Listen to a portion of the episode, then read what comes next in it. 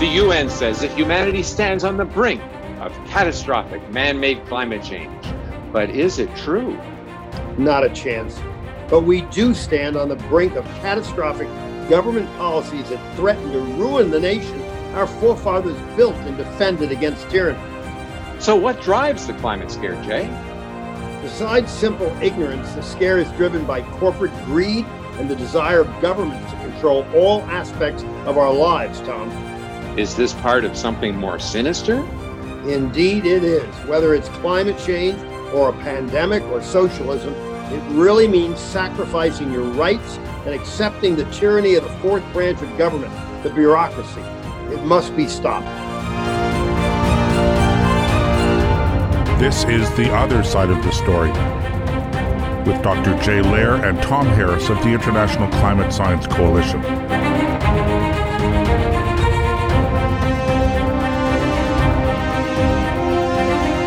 The climate scare is based primarily on the idea that carbon dioxide emissions from modern civilization are driving the world to a climate emergency. Politicians worldwide call the gas carbon pollution. Jay, does any of this make sense?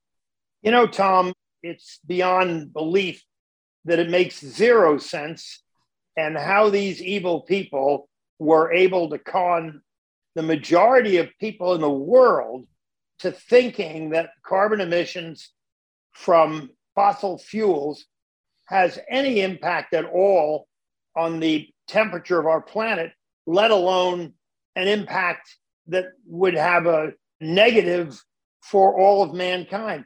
It's sheer insanity. I think it will come to an end.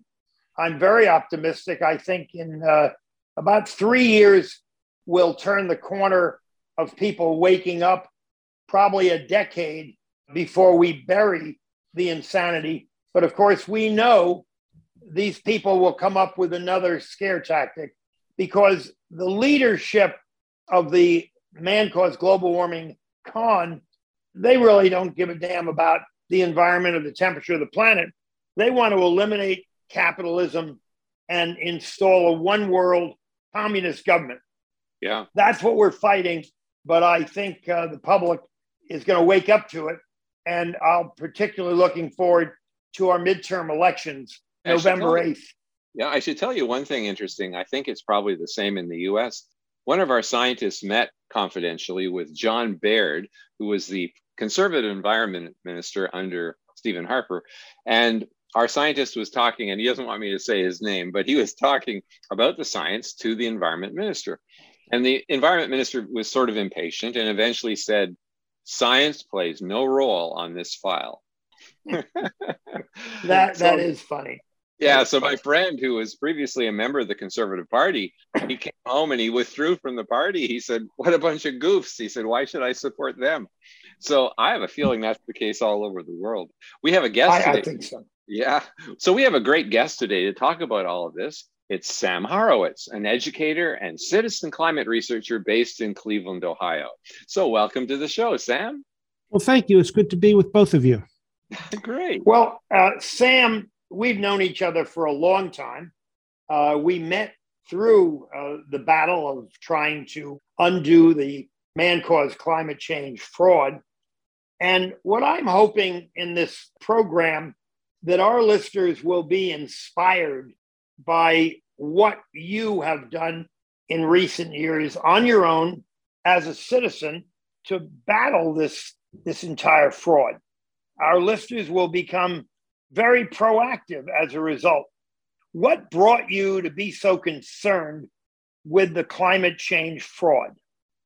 Oh, I just kept hearing about it and I became curious. And uh, I started to look into things I would I would attend conferences of the Heartland Institute, which was uh, very active in this area. And I just little by little learned about this topic. And it actually boils down to a very simple couple of true statements. Carbon dioxide, first of all, and maybe many people have forgotten this, at an early age, most likely in elementary school, most citizens that are of a, of a certain age, at least, uh, perhaps let's just let's pick uh, 40 or whatever, we're taught in school what the process of photosynthesis was and is. That's just a, a long name for the growth of plants and trees. It names the, the process that enables plants and trees to grow, and it's very simple. Plants and trees need three elements in order to grow they need sunshine, they need water, and they need the gas carbon dioxide. Now, this being the case, and this being a widely known fact, it must puzzle a lot of people like ourselves who have become educated about this or have not forgotten about the, the uh, uh, importance of carbon dioxide in the atmosphere. It is anything but a threat to humanity, which it is being portrayed that way by uh, condemning the carbon dioxide that is part of emissions from the use or burning of fossil fuels. Yeah, like is, calling it calling it carbon pollution. yeah. It's interesting you kind of described yourself and said that people who are 40 probably remember learning that in school. You know, I'm not even sure they teach it in school anymore because in the, la- the last generation of students have been taught that man's emissions of carbon dioxide are destroying the planet, when in fact it's the opposite. It's the molecule of life. We could not live here. And I, am writing right now a, a three part series that uh, deals with the enemy idea of decarbonizing the world. If you were to decarbonize the world, then you have no more plant life, you have no more animals that live on the plants, and you have no more human beings. Jay, let me just uh, interject a, a comment. We all have to keep in mind that carbon dioxide has absolutely nothing to do with carbon. Carbon is a different element. It's that black uh, stuff that's in a pencil, and coal is, is a, a carbon based uh, fossil fuel. But carbon dioxide is something completely different. Carbon dioxide is a gas, and it is not only a beneficial gas, it is necessary for our very survival. If carbon dioxide is eliminated, humans, animals are eliminated because plants and trees would be eliminated. Mm, yeah. That's all true. And I think our audience is probably aware of that. And again, I want to get back to you. I'm hoping that dozens or, or hundreds of people listening to this show by the end of it will be inspired by you to be active in the battle. So I wanted the audience to know a little more about you. What was your professional career before uh, the climate change lit a fire under you? I was in the area of uh, sales, and uh, you know, I was I was selling uh, products, but this was kind of like a hobby for me, if you will. Um, and I tried to learn as much as possible about the topic.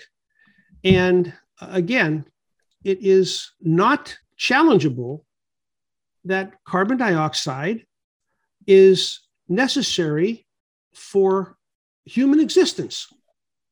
Not only does it enable us to have food from plant growth, the plants also give off oxygen that we breathe. So the plants provide food that we eat, and they, it, they also provide the oxygen that we breathe, both of which we must have in order to exist. So uh, when, when you realize how important and critical to our existence that carbon dioxide is, it becomes almost hilarious that you know there's people out there that are trying to demonize it and there's people out there that believe the false information that is put out by people who don't really want uh, this country or humanity to succeed. Okay, this is exactly right. What was the first reaction of your friends to your newfound passion? I'm guessing that uh, when you really started being proactive, you shared your thoughts with a lot of your friends and, and neighbors or colleagues. What was their reaction? You know, um, I didn't receive a great deal of feedback. In other words, no one called me or sent me an email saying, uh, "Hey Sam, this is great.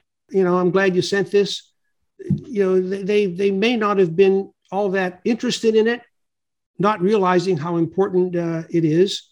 So uh, I did, with your help, Jay, as you know, come up with a couple of graphic illustrations.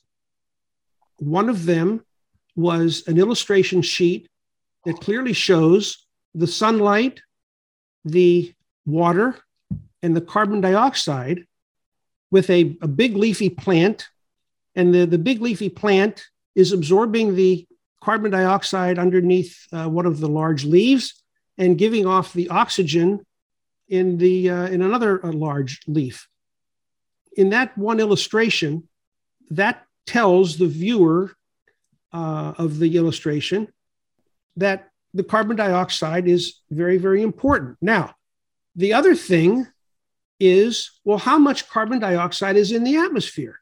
If people are claiming that this carbon dioxide is impacting our climate for all the good that carbon dioxide does literally throughout the world, the amount of carbon dioxide in the atmosphere that c- can possibly be attributable to human activities or the burning of fossil fuels, it only occupies one ten thousandth of a part of our atmosphere.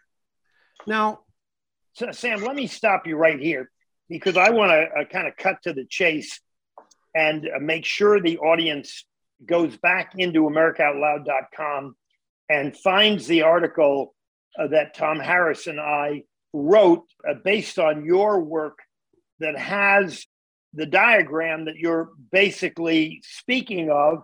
And that was an ingenious development on your part, which I uh, assisted with but you came up with the idea of making a chart that had exactly 10,000 dots on it, right. superimposed over a picture of uh, the Earth.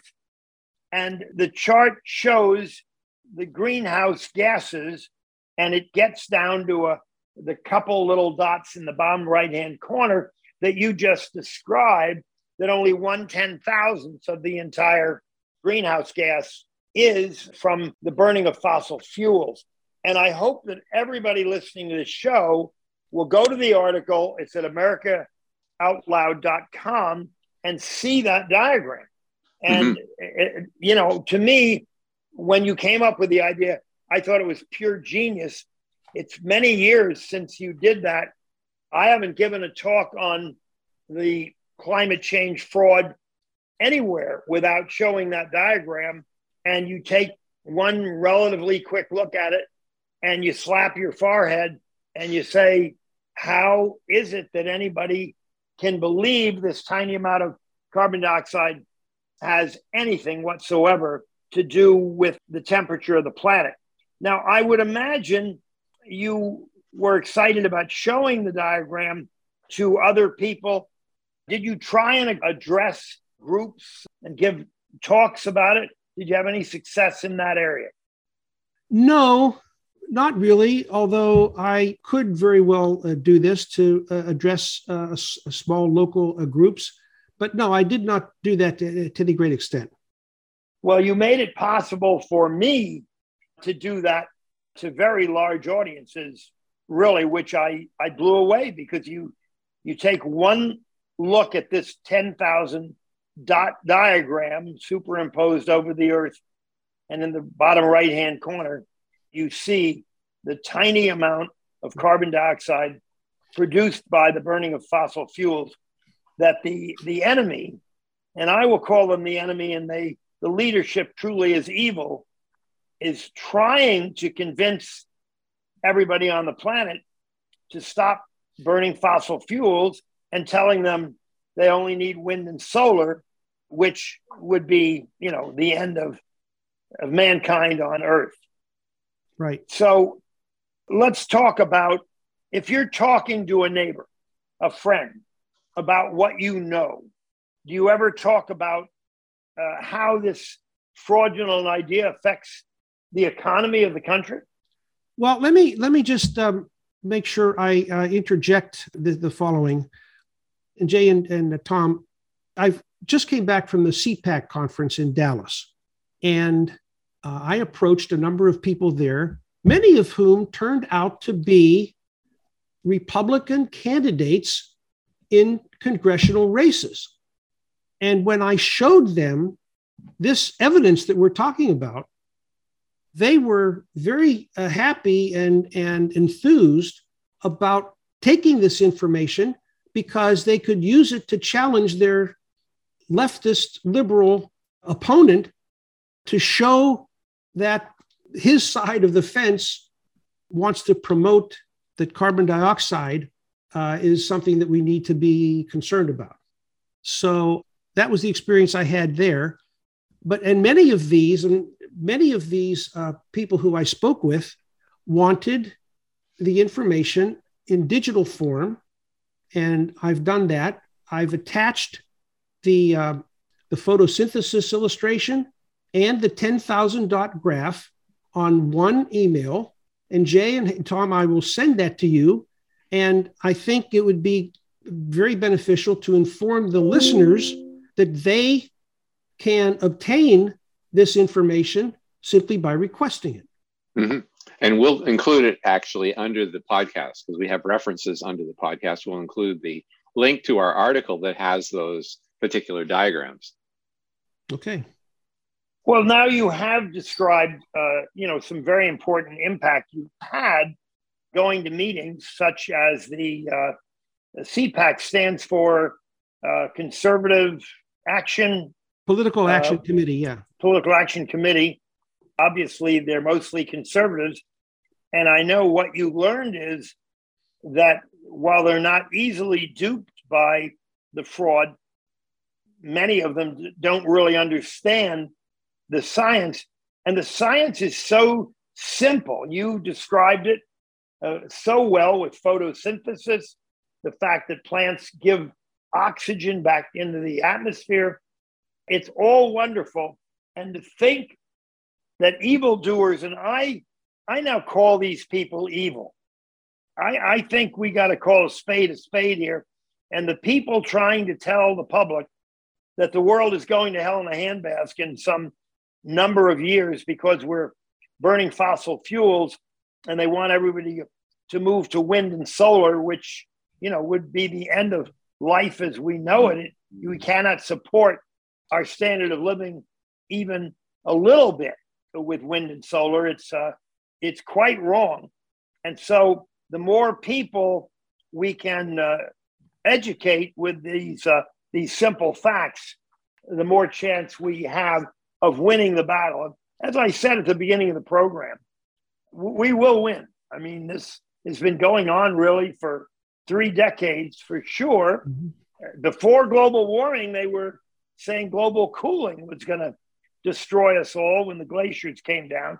When that didn't scare them enough, they changed to, you know, global warming and then climate change. What is your first advice to our listeners to become a little more active on this issue? All right. Well, first of all, and maybe primarily, we we have to first essentially transform our view of carbon dioxide because the media has portrayed it as a danger to our very existence when the exact opposite is true.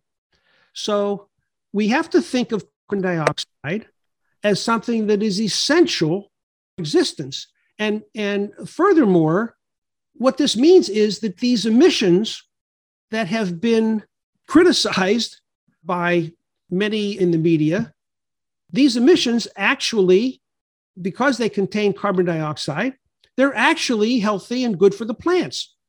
In fact, if you ever come across someone who owns a greenhouse, most likely they are actually pumping carbon dioxide into the greenhouse since carbon dioxide is in, in a great sense food for plants.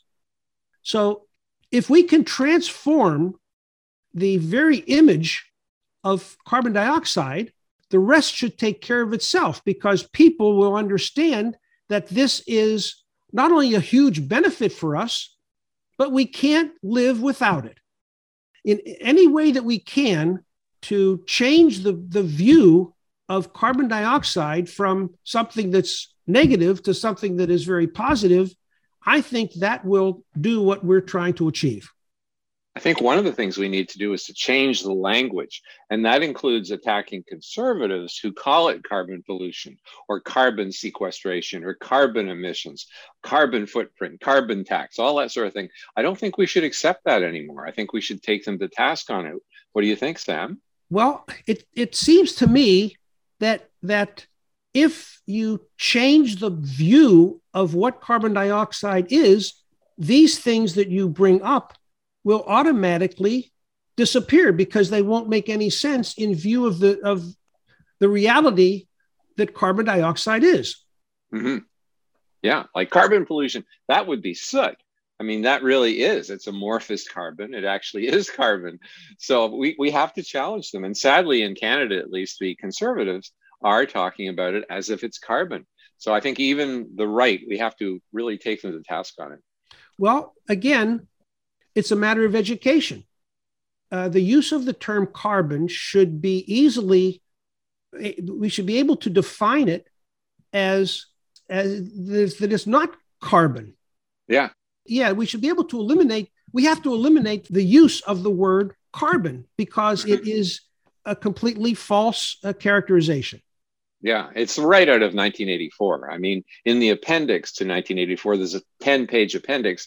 It's really worth people going back and reading that. It talks about Newspeak and how the government would use language to change the thinking patterns of the population. You know, war is peace and all that sort of thing. So that's actually what they're doing. They're using Newspeak or Duckspeak you know, which is the higher form of newspeak. They're using that to help the population think the way they want them to think. so we have to challenge them all the time. Well, you've made me think I've been spending a lot of time working in the wrong direction because I have to admit, in my lectures and discussions, I tend to focus on the fraud and the fact that there there is no science involved and the emissions can't possibly affect the temperature of the planet. And I think I'm not spending enough time doing what you said, Sam, which is just talking about the positives of carbon dioxide. I mean, right. if I'm chatting for 15 minutes, I should spend 12 of those 15 minutes just hailing the wonders of carbon dioxide. So that's what my audience walks away with, whether it's at a cocktail party, sitting next to somebody at a football game, or chatting with neighbors. You just now had an impact on me. I, am going to make sure from now on that 75% of the time that I spend speaking on the issue, and I'm this is kind of what I do pretty much full time writing and speaking. I'm going to make sure that I'm boasting about the wonders of carbon dioxide rather than the uh, the evil of uh, people try to put down fossil fuels. I couldn't agree more, Jay. That's exactly what should be done. Well, it, it's amazing how you know you have continued to focus on this and just fighting the battle. Now, we both know that wherever we go and we talk about it, it's an uphill fight. Uh, as Tom talks about in Canada, it's astounding that even the, the people in the Conservative Party have no clue. But it really takes citizen warriors like you. And that's the emphasis I want to make with our uh, listeners that every little bit that we can contribute to the battle, really for the preservation of mankind, helps. We don't expect, you know, miracles, but everybody has heard the saying that a journey of a thousand miles begins with the first step. And if a few dozen of our listeners right now would decide the next time they're in a social situation with their friends that raising the issue of the importance of carbon dioxide in our life would be a very interesting discussion. And one thing I have found when I have done that, that the next time I'm talking to those same people, it might be weeks later, and I will ask, uh, remembering our discussion about climate change and the importance of carbon dioxide that we had a few weeks ago, has your opinion about that issue changed from our conversation? And that is a victory because I find nearly 100% of the time that were willing to listen to me for five or 10 minutes will very quickly come back and, and say, you know, of course it's changed me. I had just, I had never thought of it that way before. I think also, Jay, concurrently with what you're saying, we should try to create visual things that people can understand immediately. The, the good part about the photosynthesis graph is that in a few seconds, people grasp what that information is trying to convey or does convey. With the, the 10,000 dot graph, it's the same thing. You don't need a long explanation. You point to that one little dot in the bottom right hand corner out of all of those other 10,000 dots that represents the uh, uh, carbon dioxide that can be attributable to, uh, to man's uh, burning of fossil fuels, that makes an immediate impact. And I would favor things that we could do to create more uh, visual things, for lack of a better word. We can, uh, for instance, well, well, a, a diagram that you have seen and I have used at times is a uh, essentially a map of the earth showing areas that have become green in the last 40 years carbon dioxide emissions that have increased since World War II have greened probably an additional 25% of the surface area of the earth. And that shows on a map, and it's uh, it really has impact.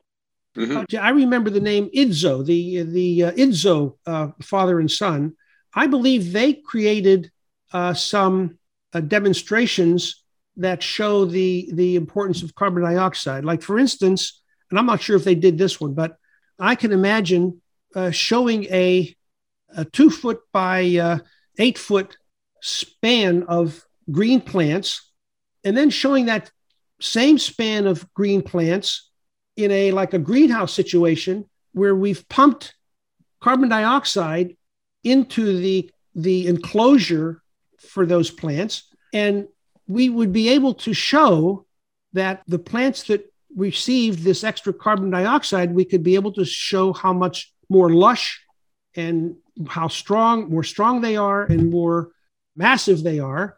And right away, people see that what we're trying to tell them is the absolute truth and they get it right away. Mm-hmm. Yeah, it's interesting. That website is co2science.org, co2science.org. And they have actual pictures of the IDSOs, Dr. IDSO, several doctors in that family, and they show plant growth at different CO2 levels. And you can see the higher the CO2, the bigger the plant. So that's a good graphic too. Yeah, I think that that could be very valuable in in transforming the view that people have of carbon dioxide because the, the picture is what sticks with people much more than the words. Mm-hmm, exactly. Well, on that note, we're going to take a break. We're going to go for a commercial break. So we'll, we'll be right back with Sam Horowitz, an educator and citizen climate researcher based in Cleveland, Ohio.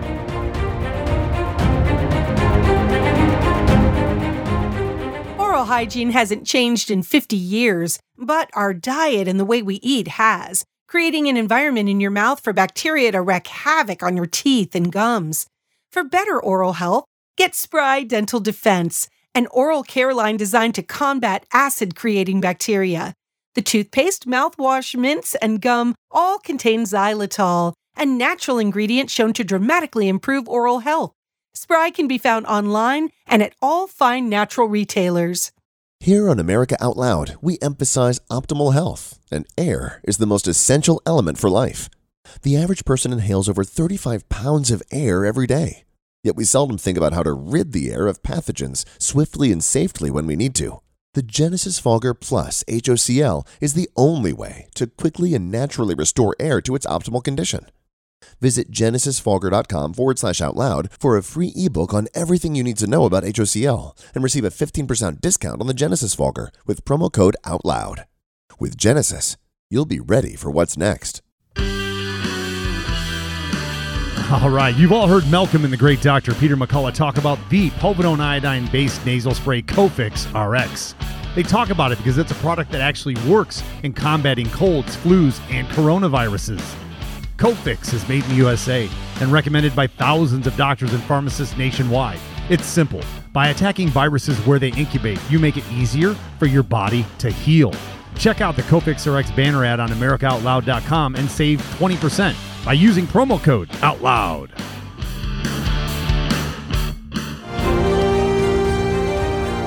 So we're back with Sam Horowitz, an educator and citizen climate researcher from Cleveland, Ohio. So Jay, you had a question about tulips.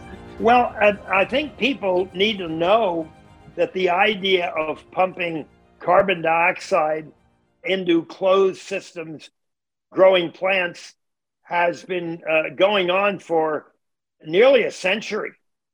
As most people know, the Dutch are famous for their tulips, and they have been growing them in the presence of uh, 1,200 parts per million carbon dioxide as long back as, as I can remember, and uh, getting really awesome increases in the growth. Just as Sam mentioned, and Tom will have a link to it, the Idso father and son team have done a number of studies growing all kinds of plants in different levels of carbon dioxide. And in every case, the more carbon dioxide, the greater the growth. It's the molecule of life. And so, everybody without a science background, we're not talking about math, we're talking about the wonders of the gas that allows life on Earth. And for insane reasons, it's being demonized as something bad when it's why we live here. And I mentioned earlier in the show, and I'll mention it again. I'm writing a three part series of articles on the concept of decarbonization. It's a term most of you may have read.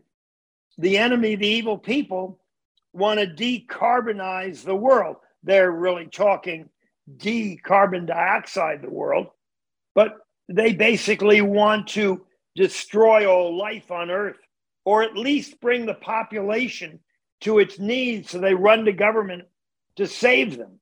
It's absolutely maniacal. And the simplicity of remembering or trying to remember in grade school when you learned about photosynthesis and if you don't remember, you know, go go back to Wikipedia and look up photosynthesis. While Wikipedia is not always accurate, I can tell you for sure it is accurate in very simply describing what Sam Horowitz described earlier in the in the program. Uh, it's an extremely simple concept that allows plant life on our planet. It allows oxygen in our atmosphere, and it's responsible for all life on our planet. And to take it away would be to destroy life.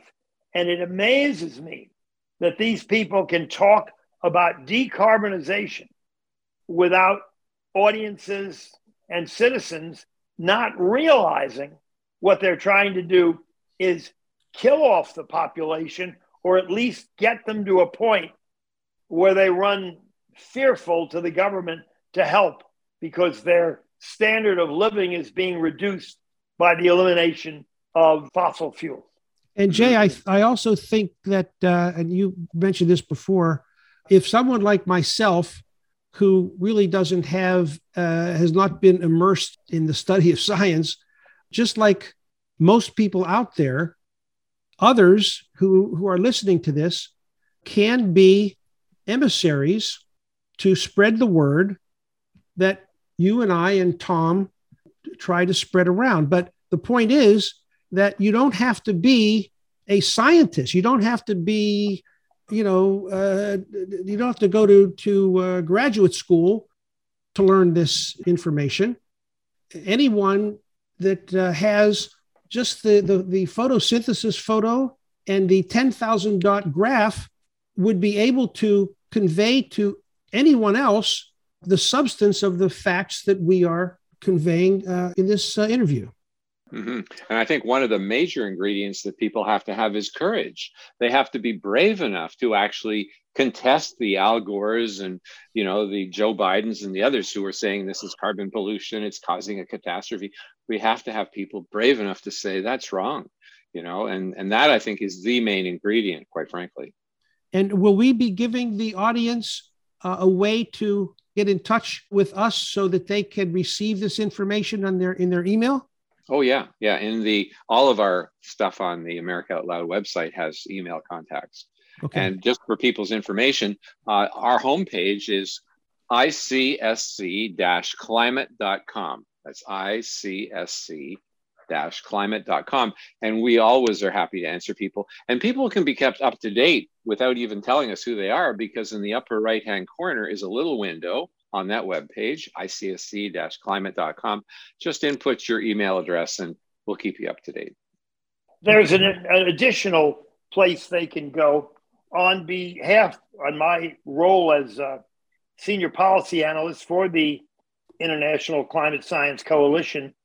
I write articles every week uh, at another website called cfact.org. It stands for uh, Committee for uh, Advancing Tomorrow. And every week I write an article, and I've been doing that for over three years. And if you go to the website cfact.org and you kind of scroll down, you'll find an article by me uh, within a couple minutes or within 10 different articles and if you click on my name, all my articles come up. And of probably 100 I've written there, they're probably 20 or 25 entirely on climate change. And they're all very easy reads.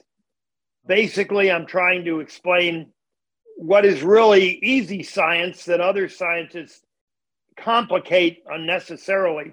I try to make it very simple for readers. So for those of you out there who'd like to follow in Sam's footsteps and do a little more in the battle against the evil people who are trying to destroy our way of life, there's a tremendous amount of material that can be absorbed, in addition, of course, to what we uh, talked about here the 10,000 dot diagram, the photosynthesis diagram, and another 10,000 dots just showing that 78% of the atmosphere is nitrogen and 21% is oxygen. And uh, there just is a tiny, tiny, tiny bit of uh, carbon dioxide in the atmosphere. And both of those diagrams are in the article that Tom and I wrote this week at AmericanOutloud.com promoting this show that you're you're now listening to. So there's an awful lot of very easy information out there. Yeah, one thing people can do, it's hard to get past the gatekeepers when it comes to getting letters to the editor or articles published or getting on television and radio. But what you can do is when there are people talking about climate change on talk radio, especially conservative talk radio, is to call in because they have call-in lines obviously. And uh, you know it's difficult for them to censor you out then because you can get your point across before they even realize what you've said. An- another reference by the way is climate change reconsidered which is a series of reports put out by the non-governmental international panel on climate change and climatechangereconsidered.org is the website to go to, and you get tons and tons of information that shows that the climate scare is based on nonsense. Well, I wanted to tell the audience something that I know Sam would strongly prefer that I not tell, but I really uh, the impact of hard how hard Sam works uh, as a, a citizen warrior. Uh, last summer, Sam paid for a full page ad explaining the true story of photosynthesis and carbon dioxide in a newspaper, the Washington Times, at Washington, D.C. And the ad, it's really fabulous and had a good deal of impact. But that's uh, one man really trying to carry the battle as, uh, as far as he can.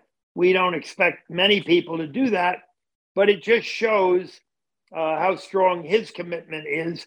And if our listeners' commitment is a tiny fraction of that, again, a journey of a thousand miles begins with the first step. I want to change the subject a little bit because I want to focus on the very same people that are trying to eliminate fossil fuels. One of the things they're doing is everything they can to raise the price of gasoline at the pump. Do you believe our high fuel prices, Sam, have been manipulated to be that way by our government? Certainly, I might suspect that, but I really don't have enough of the of the essential information, kind of like the inside information, to to speak confidently about the, that uh, question. Well, I think we do. I will disagree with you it's interesting that uh, the public blames the current administration for a poor policy that has raised the price of gasoline. Uh, it's not poor policy, it's totally intentional. They've made drilling for oil and natural gas in this country, you know, basically off limits. They've instead are buying oil and gas from Venezuela and, and Russia when we have more oil and natural gas than any other country in the world. So they've stifled our ability to continue to use those resources, which had made us the richest energy country in the world under the last administration. So I believe it's absolutely intended. And I don't really understand why they would think the public will allow them to get away with it. Tom, what are what are your thoughts on that? Yeah, and I also want to point out, Jay, that they've canceled the Keystone XL pipeline from Canada, your closest ally. Well, they then go to talk about uh, Venezuela and perhaps even Iran and other places supplying the replacement oil. So, I mean, it's it's completely insane. I think what it boils down to is the Keystone XL pipeline was a symbol. It was a symbol of the Biden administration's drive to stop the climate change, you know, and it made no sense, of course, to cancel that and then to go to Iran and Venezuela for oil. But yeah, I think that I don't think Biden really cares one way or the other about prices of oil. And you know, one thing, Jay and uh, Sam, that I'd like you to comment on is progressives constantly talk about social justice you know they have to protect the poor and all that sort of thing. But then they enable policies that lead to massive increases in prices of fuel and other energy requirements which hurt the poor more than anybody. So it strikes me that they're sabotaging the causes they say they hold dear. Well i think uh, the term liberals and progressives are uh, nice terms for socialists and communists Mm-hmm. In fact, uh, this whole thing really started 100 years ago with the Bolshevik Revolution in 1917. And it really has continued for a century. And uh, I lived in uh, the New York City area when in 1944, the Communist Party held their annual convention in Madison Square Garden, a landmark for all sports at the time. There's now a new Madison Square Garden. But Madison Square Garden in 1944 was an icon of sports facilities around the world. And the communists held their convention there in 1944. And the head of the party at that time made a statement that they will take over America.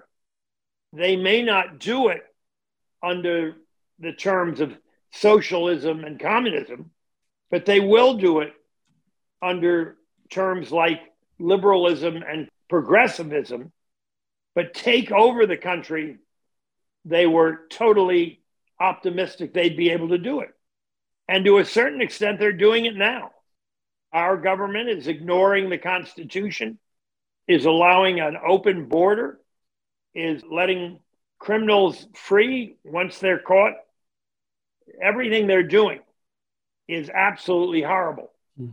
But, uh, and uh, in fact, we can use the uh, raid on uh, Trump's Mar a Lago, Florida home as an example of thumbing their nose at the law. But I look at it as perhaps a death rattle for the Democratic Party that will show up on November 8th when uh, the country goes to the polls in the midterm elections. We'll be voting on 435 congressional districts and uh, about 15 senatorial districts that are, or senatorial seats that are currently held by Democrats. And I think we're going to see a massive shift. I really believe the country is waking up and the climate change fraud and everything we've been talking about, the insanity of trying to make carbon dioxide something bad when it's all very good is, is going to play out on November 8th. Jay, you, you might want to make a few comments about the impact so-called Green New Deal on this entire topic. Well, the Green New Deal was uh, developed by a uh, congresswoman. Uh, it's now three years ago, four years ago, which lays out the plan to eliminate the use of all oil, all natural gas, and all coal, and install and replace it with wind and solar, wind turbines and solar cells, which for anybody with a modest IQ has to understand what do you do when the sun doesn't shine and the wind doesn't blow. And uh, it, it's the most amazing fallacy. Few people understand the electric grid that serves their, their homes and businesses throughout this country. And any amount of wind and solar that's added to the grid has to be backed up with more natural gas uh, or or coal to substitute into the grid when the wind isn't blowing and the sun isn't shining. So every bit of wind and solar that is added to a grid has to be backed up and therefore making the grid more expensive.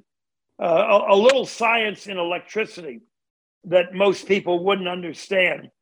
But the electric grid that serves everybody listening to this uh, program must be stable. It must have exactly the amount of power coming in as power going out. And it can only vary by less than a percent. In other words, if what's coming in is off by a fraction of a percent, or what's going out is off by a fraction of a percent, beyond that, the grid absolutely shuts down and all electricity stops. Now, the people who run the grid are aware of these problems and they're they're watching it every second of the day. And if there's an imbalance they have arrangements to cut off power to any number of industries or businesses. So they are aware of it but if there's too much wind and solar that unbalances it it collapses and you're all aware of what happened a year ago, February in Texas. They had a disaster. If it had gone five more minutes, it would have been the biggest natural disaster ever in the United States. And uh, this Green New Deal just thumbed its nose at an understanding of the value or lack thereof of wind and solar. And the lady who started it has been effective as a salesperson and convincing too many people in the country to believe that, oh, we don't need fossil fuels. We can get by with wind and solar. What's going on in Canada in that regard, Tom? Well, they're actually trying to do the same thing, Jay. And it's sad because cities like Ottawa have actually decided that they are going to lead the world on climate change. And they're spending $60 billion for a city of a million people to supposedly stop climate change. And, you know, when Pat Michaels was alive, and it's sad that he just passed away, but Pat Michaels actually calculated what Ottawa's climate plan would do to global temperature. Now, he was a lukewarmer, and we can say a few words about that.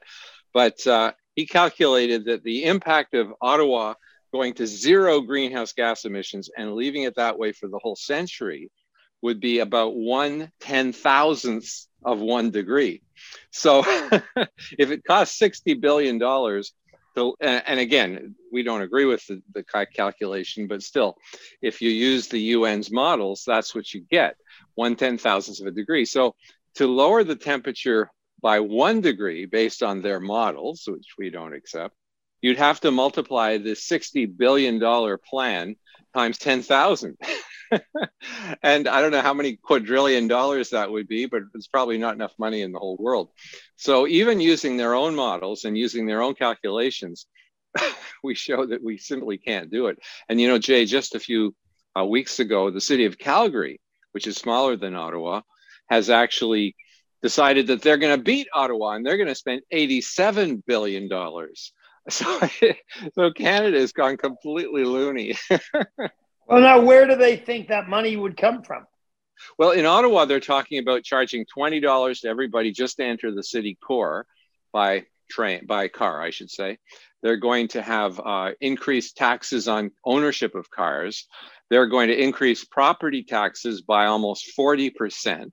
So Ottawa is going to become not the place you want to live because you're going to be spending almost all your money on taxes. That's how they're going to do it. Well, I can point out to our listeners the assumption that uh, the majority of them are here in the United States. If they think things are a little insane here in the United States, there's no question it's worse in Canada. And Canada, the, the, their prime minister is an, a total out and out communist who was essentially taking his seat next to the leader of uh, Venezuela and the former head of, of Cuba.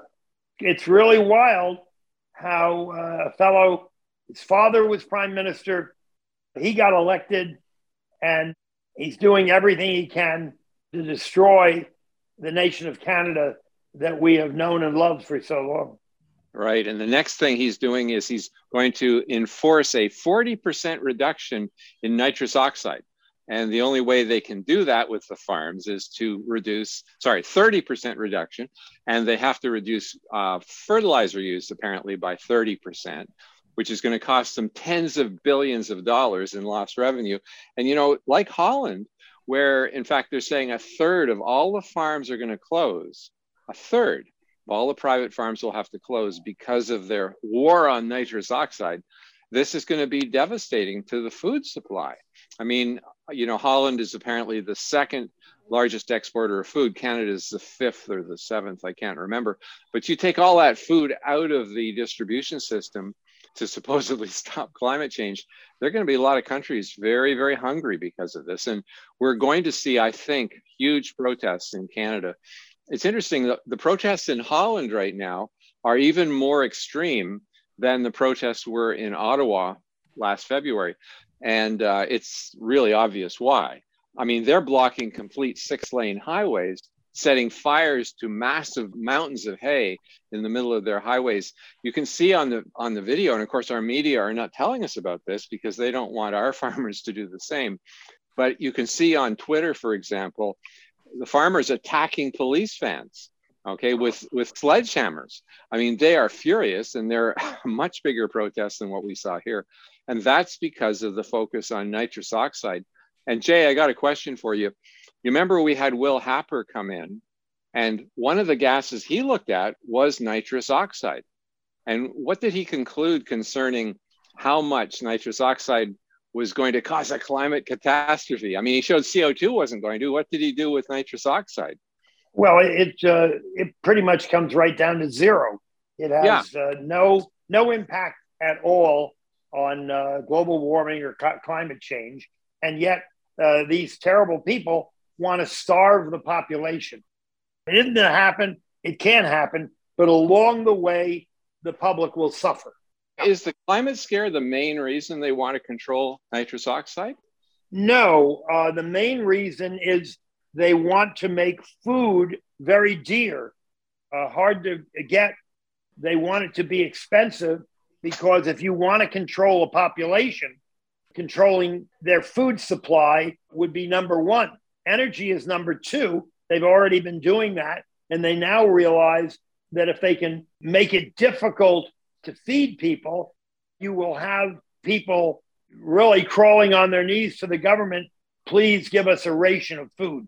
They really want to create starvation up to the point where the entire population is under the control of government. It is totally evil. It isn't going to happen. And in my view, it's a step too far. I mm-hmm. think it's going to be uh, the beginning of the end of anybody believing what these people do. Before we close, I've got some advice for everybody listening in. To the extent that you're moved by what Sam Horowitz has been doing in recent years to help in this battle, I think if you really care, you could spend two hours a month in some way educating people about the lies they're being told. Uh, it could be writing a letter to a newspaper, could be calling a radio station, it could just be talking to your friends at dinner. But if you could spend two hours a month, that's not much. We're, we're going to turn the tide. Hmm, I hope so, because that's the new war. It's the war against farmers and fertilizer. So, Jay, let's focus more on this nitrous oxide issue. I agree. It's, uh, you know, farmers can't have decent yields of their grains without nitrogen fertilizer. Mm-hmm. It just right. can't be done. Basically, we'll be looking at food yields back in the middle of the 19th century, 1850. Yeah. Until we started realizing what nitrogen does to corn and soy and wheat, increasing yields, making the crops less expensive, feeding more and more people. We didn't have the ability to feed eight and a half billion people. We do now, and uh, the war on agriculture is definitely trying to take that away from us. We're yeah. about ready to close shop uh, in any case. Well, that's great, Jay. So we have to wrap up now. Our guest today has been Sam Horowitz, an educator and citizen climate researcher based in Cleveland, Ohio. So thanks for your time, everybody. This is Tom Harris and Dr. Jay Lehr signing out from the other side of the story.